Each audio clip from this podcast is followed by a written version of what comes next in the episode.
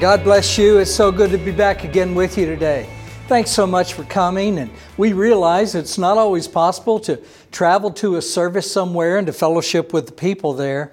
So we bring that service to you wherever you are. And today we hope you'll be encouraged as you discover God's peace and His promises for your life.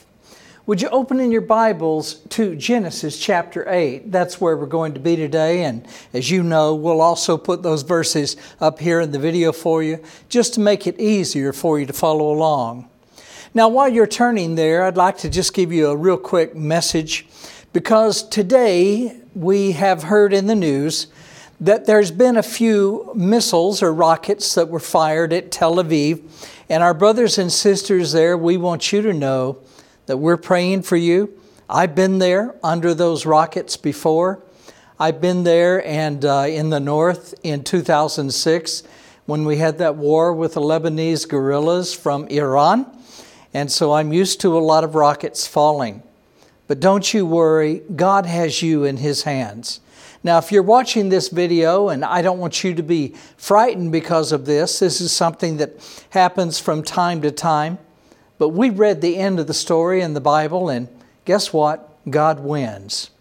So, uh, just uh, in Hebrew now for my brothers in Tel Aviv and everything, Achim, אני רוצים להתפלל בשבילכם היום, מחר, ואתה יודע שאלוהים בכיסא שלו, ואין כלום לחשוב על כי hu ha'aba שלך. My brothers in Tel Aviv, you don't have anything to worry about. You know, as I know, that God is on His throne and He's going to take care of you and you are His. So now let's continue in chapter 8 of the book of Genesis. And today we're going to be continuing in our series, the Beginnings series, in the book of Genesis, the book of beginnings. And today I'd like to talk to you about carried above. So get ready as we continue our journey through the book of Genesis. We're going to be looking at chapter 8, verses 1 through 5 today, and next week we'll complete the rest of the book of Genesis in chapter 8, that is. Now, just to uh, clarify something that I said about these rockets that were over is over Tel Aviv, today is March the 14th. 2019. So if you're watching this after it's been archived on another day, don't you worry about anything. And if you're watching that on March 14th, 2019, and you're in Israel, don't you worry about anything. We're in good hands with God. So this is not the first time this has happened, probably won't be the last, but I'll tell you what, every time this has happened, God has won.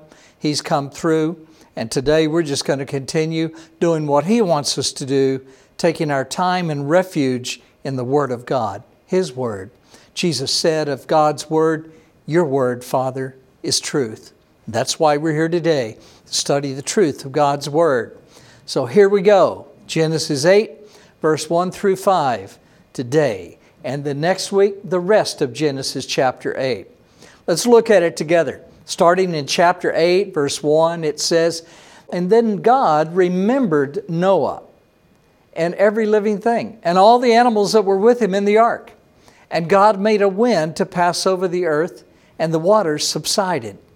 The fountains of the deep and the windows of heaven were also stopped, and the rain from heaven was restrained. And the waters receded continually from the earth, and at the end of 150 days, the waters decreased. Then the ark rested in the seventh month, in the 17th day of the month, on the mountains of Ararat. Now, I want to talk about these verses today. Obviously, it's only five verses, and you say, well, this is not going to be much of a message. Oh, you'd be surprised. There's a lot in these five verses. Now, I know that ne- uh, last week and the week before, Pastor Jason Duff, who we asked to uh, take care of those messages for us, and, and we used his messages on Genesis chapter 7. He did a wonderful job on Genesis chapter 7 and showing the evidences and the scientific evidences worldwide of the flood and all of these factors, and did a wonderful job. And actually, today we're going to use a couple of the verses from chapter 7 and put it together with one of the verses from these first five verses in Genesis chapter 8. And it's going to make a story that you might not have realized. A very, very important story that actually pinpoints the exact day when the Messiah was to come to Israel and to Jerusalem and to present himself as the Messiah. That's right. These little verses that we read today, you may think they're just about the flood. There's something more there. We'll get into that in just a little bit. As we read these verses today, obviously, Pastor Jason talked last week about how the flood was on the earth and how all living things were destroyed. And that's where these verses today pick up. But then it says at the end of these verses, or at the start rather, that God remembered Noah. Now, the first point we want to make here of these five verses is that God remembered Noah. Well, does that mean that he forgot Noah? No, he didn't forget Noah. He doesn't forget things like people do, like where's my car keys or where did I put my glasses, especially when I look up and they're on the top of my head. Ah, I hate it when that happens. Nowadays, sometimes I even try to look for my glasses and I'm wearing my glasses, looking for my glasses. How does that work? I know what you're saying. You're thinking, I just need another cup of coffee. And you know what? I think you're right. but anyway, God doesn't forget. The only thing He says in the Bible that He forgets is He chooses not to remember our sins any longer. Once our sins are forgiven and taken care of and atoned for under the blood of His Son, the Messiah, Yeshua HaMashiach, Jesus Christ, God forgets our sins. He takes them, he says, and puts them as far away from him as east is from west. But it says in the first part of our verses today, chapter 8, verses 1 through 5, God remembered Noah. So, what does that mean? Does that mean that he was going to forget Noah? No, of course not. Just like we said, he doesn't forget. God didn't forget him. It just means that he's turning his attention back to Noah. He was dealing with the earth and doing the judgment for all the sin, pouring out the judgment for all the extreme, extreme wickedness and terrible, terrible violence that that, that, that group of people were doing at that time. And it just became so worse that God said, I've got to destroy this. This is horrible. Other people were suffering because of it. All of creation was suffering. The earth was suffering. The animals were suffering. Everything was about violence and wickedness in the earth. Their thoughts were only evil continually, it says. And so God destroyed all flesh. And only Noah and his three sons, and Noah's wife and his three sons' wives, eight people, were saved in this ark that God told Noah to build. So now Noah has been up there, it says, for about 150 days. And now it says God remembered Noah. And that just means he turned his attention back on to Noah. He dealt with the flood, he dealt with the judgment, and then he said, Okay, now it's time to take care of Noah again. He did not forget Noah, he just had a time when he was going to deal with Noah and bring him back down to earth, and that's what we're going to see today. Now, on a related note, even though it's a much smaller situation, you may be going through a time of trial in life, severe trials in life. A day after day, you look out the window of your heart and you see nothing but emptiness one day after another. That scenery never changes. The situation you're in is still there. It's times like these when it's easy to feel alone and you know that you're a child of God, but you wonder if God has noticed what's happening to you. You wonder if He's heard your cries for help. The answer is yes, He has heard you. And yes, He knows what you're going through. And He loves you greatly, but there's a time for every part of His plan in your life. You may not see it, but God has perfect wisdom and perfect insight into what is perfect and best for you. And if you just patiently trust in His love for you, He will come through at just the right perfect moment. He's put you where you are for a purpose. He's allowing you to go through what you're going through for a reason. And it was through being in the ark alone and drifting for all that time with nothing around but water, that God was saving Noah and his family from all the destruction below. God has your welfare and benefit in mind. His plans for you are for good and not for evil. He's still there with you, guiding you, carrying you, and seeing you through to the good things He's got planned for you. So don't you feel alone and abandoned. God has promised you that He'll never leave you nor forsake you. And if you'll just keep your faith in Him at just the right time, He will rescue you and bring you to a new place, a place of safety and blessing. God hasn't forgotten you. No, He's just hidden you away, safe from harm. He's using this time to grow you. It's a time for becoming stronger and more godly and closer to Him. And one day soon, you'll understand just how much He's been with you, guiding you, teaching you, growing you in faith and in grace. He hasn't forgotten about you, He remembers you. He knows exactly where you are, He knows exactly what you're going through. He gave His life for you that you might be His. He's not going to let go of you. He remembers His children. God remembered Noah, and God will remember you. Don't you worry at all. The second thing that we want to note in these verses today is that Noah and all who were in the ark were safe because they were above the flood. By the way, that flood is a lot like the rapture that we talk about in the church, where God will take His believers, catch them up from the ground to be with Him and meet Him forever in the clouds, to be with Him forever, while He pours out His judgment on sin on another time in which the world is wicked, which the world is evil, violent. So many things happening today lies, deception, wars people forgetting God, people cursing God, people killing millions and millions of unborn babies. What a time of wickedness and horrible sin this world is in today. But yet, God needs you and I here for a while in this darkness to shine His lights.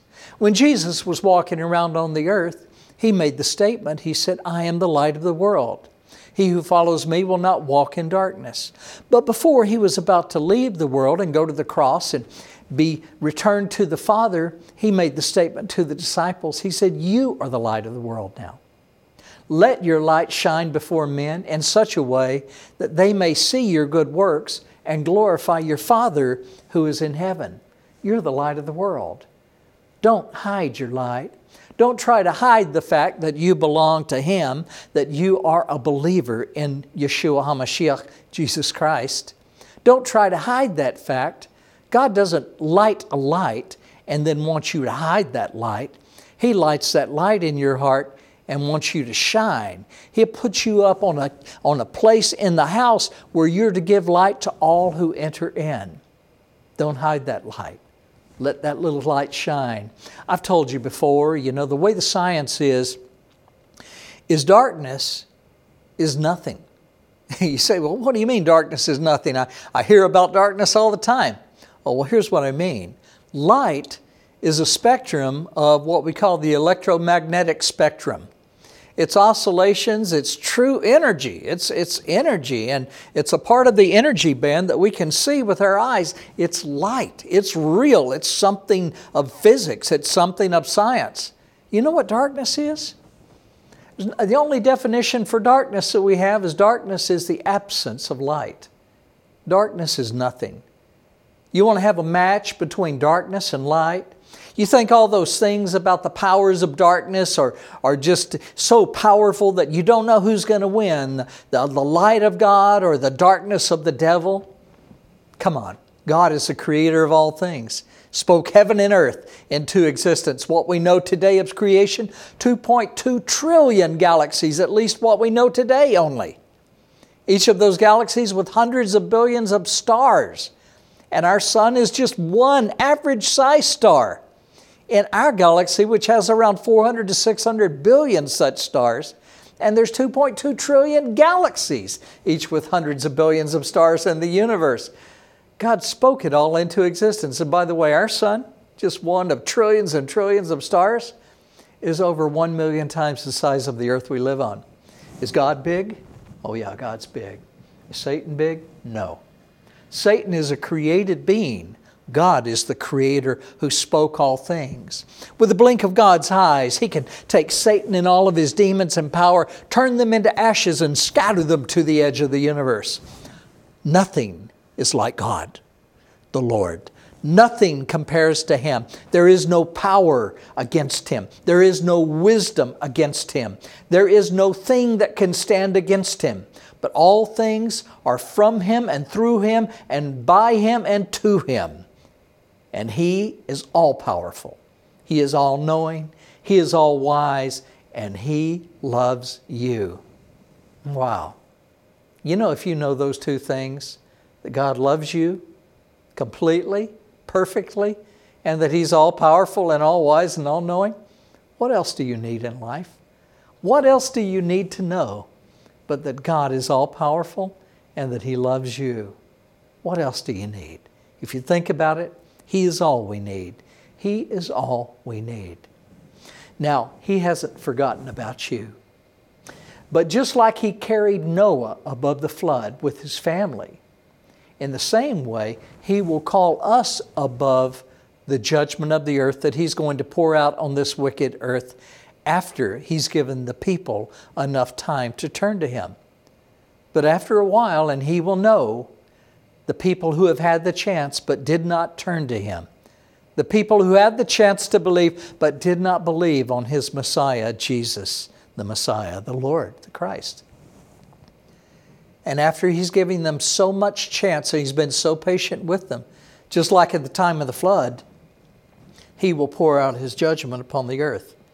And just like the time of the flood, he will take us up above the judgment, carry his children above the judgment that he's pouring out on the world. Now, why is this? Well, think about it.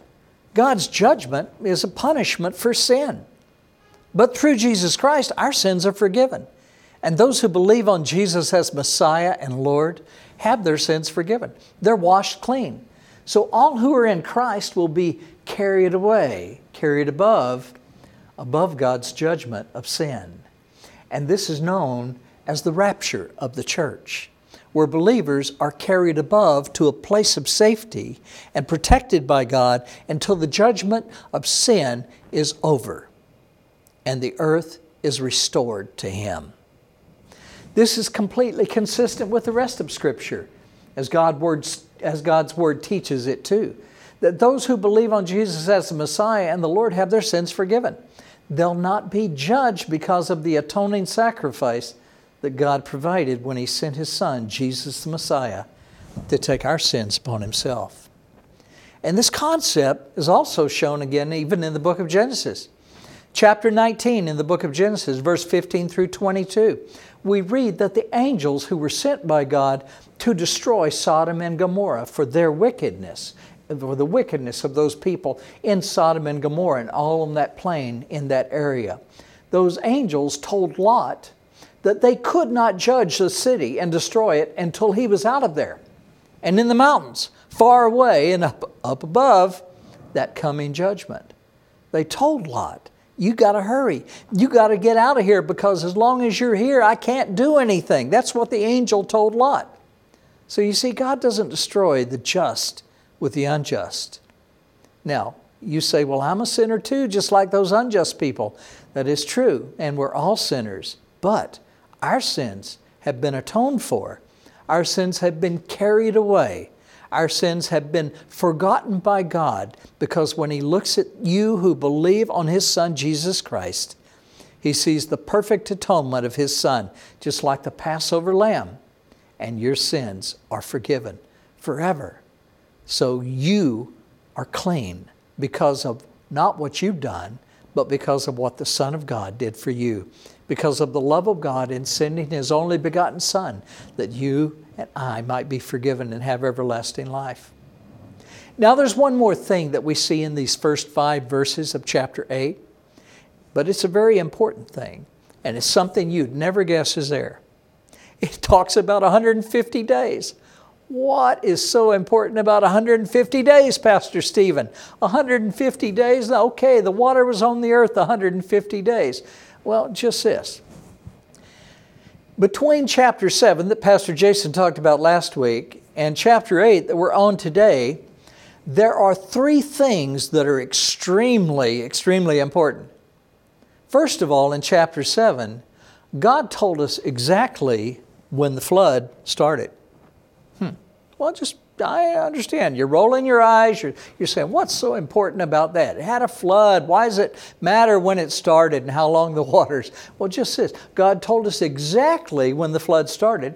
And also in chapter 7, He told us exactly how long the waters prevailed on the earth. That means how long they were above all of the earth, the tallest mountains and everything. If you turn to chapter 7 real quickly, you can confirm this. Just look back at verse 11. I won't show it here, but you look at it while I'm talking because you know that I talk too much anyway, so I better keep going so we can wrap this thing up and, as Pastor Jason likes to say, so we can eventually land this plane. But anyway, turn over at chapter 7, verse 11. You'll find out it says, you'll find out it says in chapter 7, verse 11, that God told us exactly what was going on. Let's see now, we'll find that here. Here we go. Uh, actually, let's go first. Let's go to uh, chapter 7. There it is.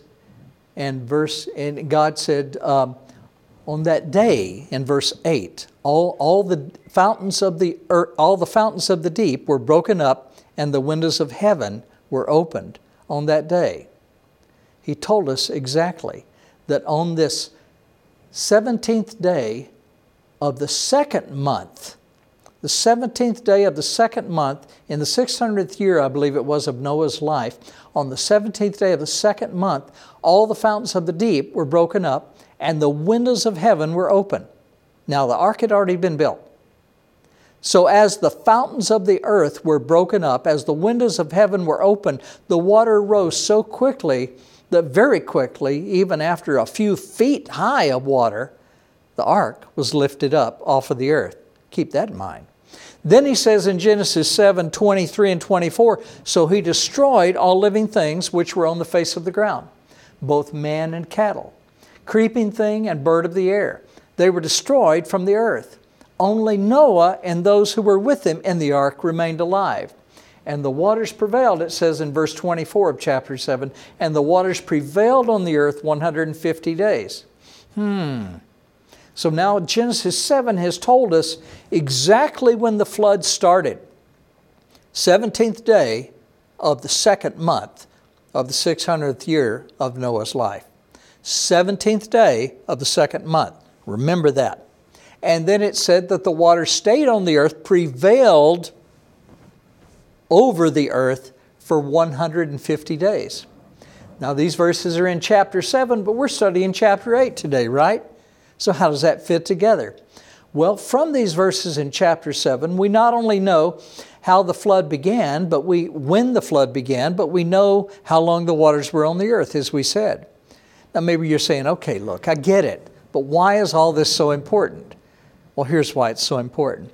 Verse 4 of chapter 8 that we read today, our chapter today, it says, When the ark rested in the seventh month, and then the ark rested in the seventh month, the 17th day of that month, on the mountains of Ararat. Hmm. Okay. It tells us when the ark took off of the earth, was lifted up off the earth. It says that the waters were on the earth for 150 days, and now it's saying that the ark rested and the waters decreased on the seventh month in the 17th day.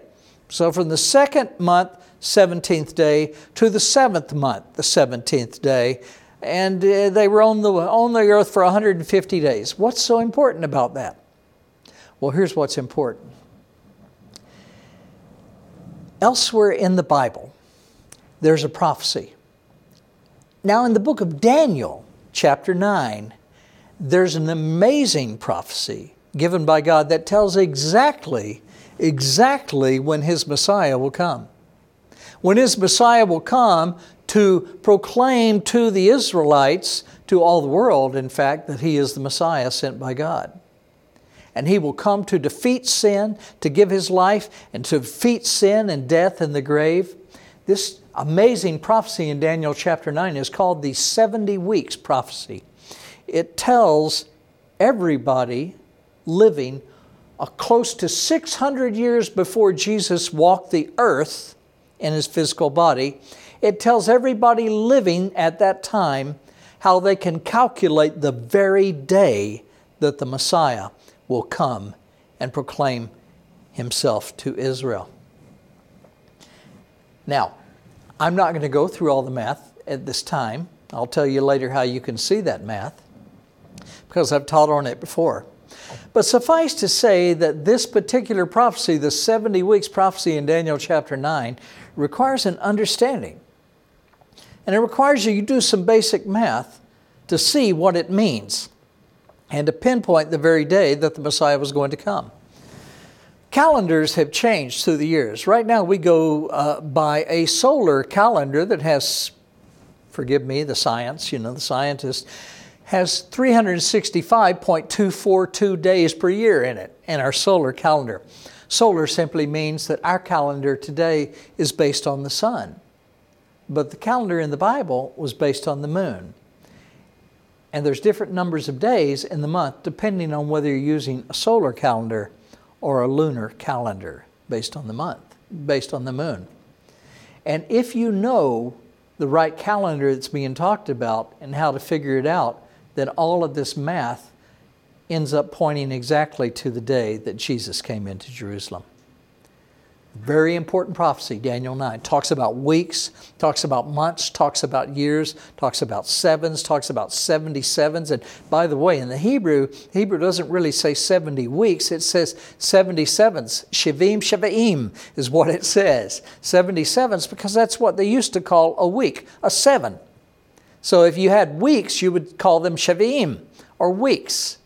And so it says 70 sevens. Well, 77s is 490. And that's how many years it comes down that it's talking to.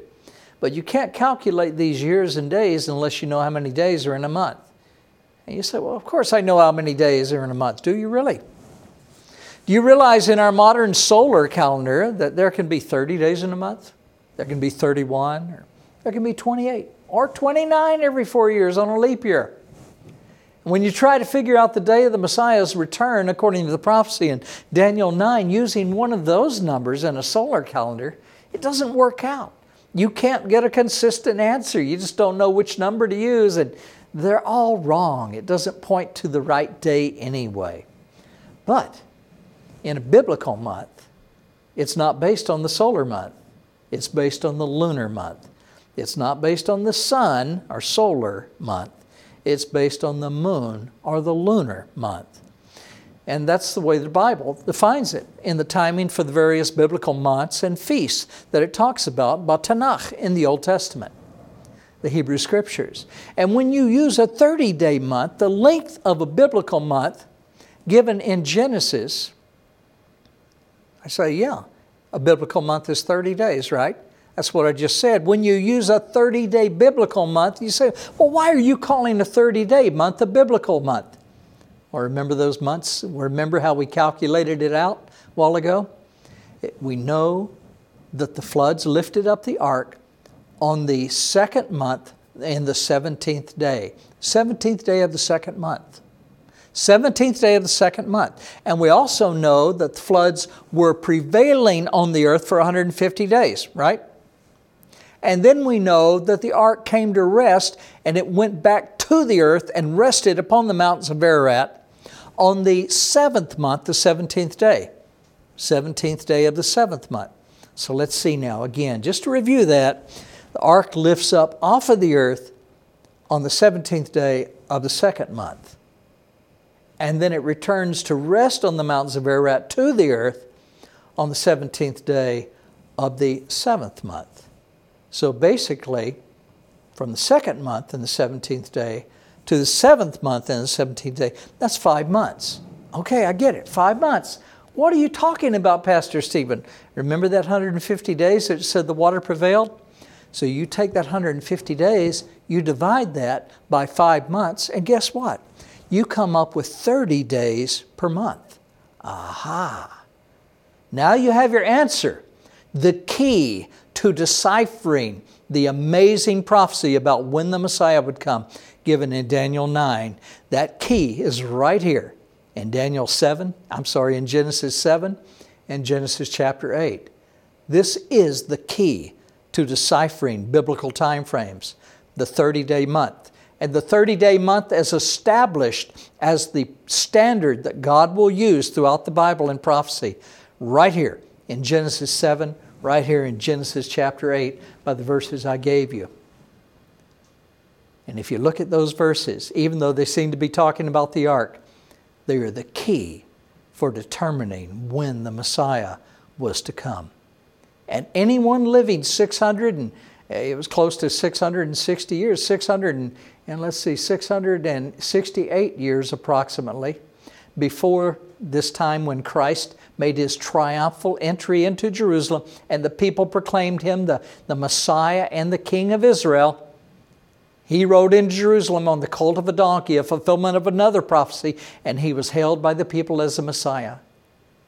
If you calculated out that day that he did that, all the way back to the going forth of the command to restore and rebuild Jerusalem, as mentioned in the 70 day prophecy in Daniel chapter 9, you'll find that the 30 day month is the key to calculating that. I said 668 years. I didn't mean that. I meant 568 years beforehand. Before he rode into Jerusalem, that's when that prophecy was given in Daniel chapter 9.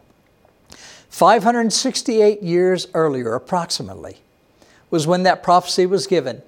And then you calculate it from the time of the command that was given to go and rebuild the uh, Jerusalem and its walls, you find out that that is exactly the baseline from where you start. And if you use 30 day months and you calculate 490 years and you calculate exactly which of those which of those 490 years he was to come until until uh, uh, Mashiach would come, it prophesied in Daniel chapter 9, it said which of those weeks or which of those years, if you will, at what time in those 490 he would come. That's exactly when he ended up coming, proving that he was the one that the Tanakh had talked about. And the key for understanding all of that and establishing that is right here in Genesis 7 and 8. Now, did you know that many Jewish rabbis do not allow their people to try to calculate the time in Daniel 9. They know. They know that Christians have taken this and deciphered it based on information right here in Genesis, in the Torah, and the prophecies of the Tanakh in uh, Daniel, uh, in Daniel chapter 9. They know that Christians have taken this, and it works out to the very day that Jesus came in. So they do not let their people calculate it. They say it is forbidden to try to calculate the times spoken of in Daniel chapter 9. What are they hiding? I think we know very well what they're hiding. They don't understand it. You see, there's some people in life that look at the scriptures, and if what they believe doesn't match with the scriptures, they say, well, that I don't like what that scripture says. The scripture must mean something else. I don't understand it. Oh, they understand it, they just don't want to change their life. When the rabbis see and they understand what the scripture would mean if people would calculate it, and they understand that this scripture in Daniel 9 would point to the Messiah, and then they tell their people, You are forbidden to try to calculate the numbers of Daniel 9. That just says they're hiding the truth of God. They're hiding the Messiah. They are trying to hide God's salvation from people. It's one thing to not accept the salvation of God in Jesus, His Son, and you lose your everlasting life because of that. It's another thing to cause many other people to miss everlasting life because of your efforts to try to hide God's Word. That's so serious. I wouldn't want to be in their shoes. Now, I have many brothers who are rabbis, and not all of them believe the way that I've just told you these rabbis say. Many of the rabbis I know have good hearts, and they really truly are searching for truth. But then there's others who let their failings be their theology. And if their theology is proven wrong by Scripture, then they don't like that Scripture. They don't use that Scripture. And yet they profess to be the experts in Scripture. When you come to God and you read His Word, your heart must be open to whatever changes He wants to do in your heart. If you think one way and you have one philosophy and theology about life, and then you see that that is wrong and God wants you to have another way, another theology in life, and the scripture is proven to you right there in His Word and confirmed by other verses as well, then it's not up to the Word of God to change. It's up to you to change. Jesus said, Father, your Word is truth. And you know what's true about truth? It doesn't change. It's the same yesterday, today, and forever. It's perfect. It's right. It's true. How could it change? You can't change it from being true. If it's true, it is the truth. And the truth is the truth. It's not like what the news says today that, well, the truth is whatever we convince people to think. That's not the truth. That's just a lie that people believe. The truth is God's Word. Is your life aligning with the Word of God? That's what we're saying. We have a message all the way from Genesis 7 and 8 that points us to the very day that the Messiah was to have come. And he did come. We look back in history. We look at the historical accounts. We look at the New Testament manuscripts, of which we have over 1,530 something manuscripts that have been found. That's just what I know of from a few years ago. It may be over 1,600 now. It is the most documented document from antiquity that ever existed, the New Testament manuscripts. And they all proclaim this time when Jesus came into Jerusalem. God made this message survive so that you could hear it and so that you could know that Jesus, Yeshua, is the Mashiach, the Messiah. Who? Hachi Yudua He's the most famous Jew who ever lived. His life split time itself into two parts. His life changed civilization on earth more than any other person who ever lived. And yet, so many Jewish people feel that, oh, well, I can't even consider him to be the Jewish Messiah, the most famous Jew ever. That's silly. Stop listening to what others tell you. Open the Word of God and you search it out for yourself. God says in Yirmiyahu Hanavi, Batanach, he says in the Old Testament, in Jeremiah the prophet, God says, You will seek me and you will find me when you search for me with all your heart. Notice he didn't say, You will seek me and you will find me when you find someone else to tell you about me and he says what you should do. No, he says, You'll seek me and you'll find me when you search for me with all your heart. And you can understand the Word of God. A lot of rabbis will try to tell you, oh, don't do that. Don't open that yourself. You can't understand it. You need us to tell you what it means.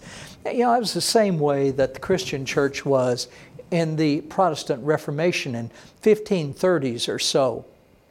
Before that, the Catholic priests had become corrupt. They were selling pieces of paper called indulgences.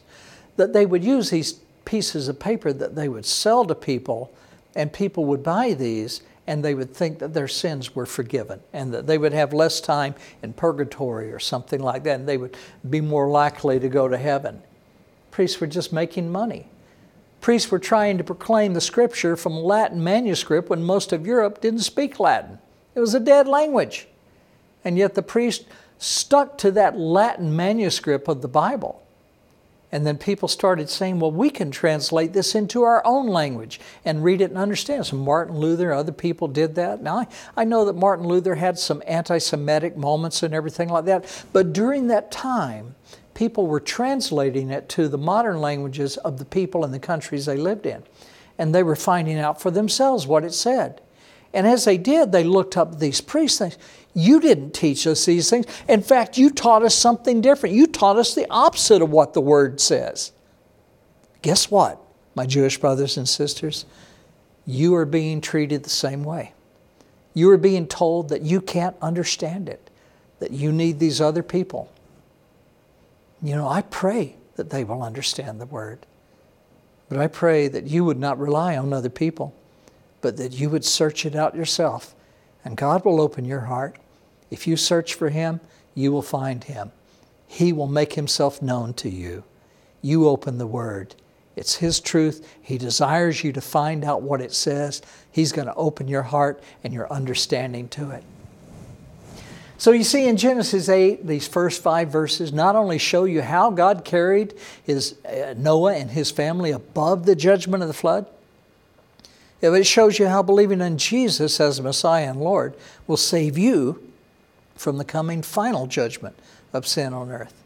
As God calls you upward, He carries you above it all because you are forgiven and your sins are taken away by believing on Jesus, his son, as Messiah and Lord.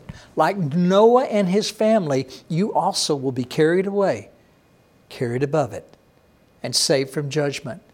If you believe on Jesus, Messiah, the Son of God, you will be saved. Now think about that. You will be saved have everlasting life in the most beautiful place imaginable the kingdom of heaven. You're not an animal. You didn't come from the goo through the zoo to you. You're created in the image of God. That's why you're special. That's why you clothe yourself. That's why you drive around in buses and vans and cars and bikes and all of these things. That's why you wear, uh, have, a, have a phone in your pocket that's a powerful computer. That's why you have a country that does space shots and space travel to distant places in space. Other creatures don't do that. There's not a close second place in evolution in the rearview mirror at all. You are unique you are different, and you know what I'm saying is true. There's a reason why you're different. You're a child of God, and you were created in His image. You're a child of God. Come home. Come home. Why don't you give your life to God today, right now? If you call out to Him, He'll hear that cry. He'll answer you. He'll rescue you from the darkness you're in and surrounded by, and He'll shine His light on your heart, and you'll be given newness of life. He'll change you into a new person. Throw all that bad history away, and you'll be made completely new, given a new start. And He will give you everlasting life in heaven. That's guaranteed by God Himself we want to give you an opportunity to believe in Jesus as the Messiah and Lord and to receive God's peace in your life today. You can be saved and given everlasting life in heaven by simply believing, by simply believing that God sent His one and only Son into the world to save us from judgment. Just pray something like this. You can repeat it after me if you'd like. Just say, God, I do want to know you and have real peace in life, I believe on your Son, Jesus Christ, as Lord. Please forgive all my sins. I give my life to you. Thank you, Lord. Amen. I'll tell you what, if you prayed that prayer, I want you to know God heard you. And He's already started working in your life. A, a, tiny seed's been planted deep down in your heart, just like a seed planted in the ground over time you'll begin to see the wonderful things that's happening, the wonderful changes that God is making in your own life. Get in a good Bible based church. Learn about God every day in His Word. Talk to Him every day in prayer. He's going to do wonderful things in your life.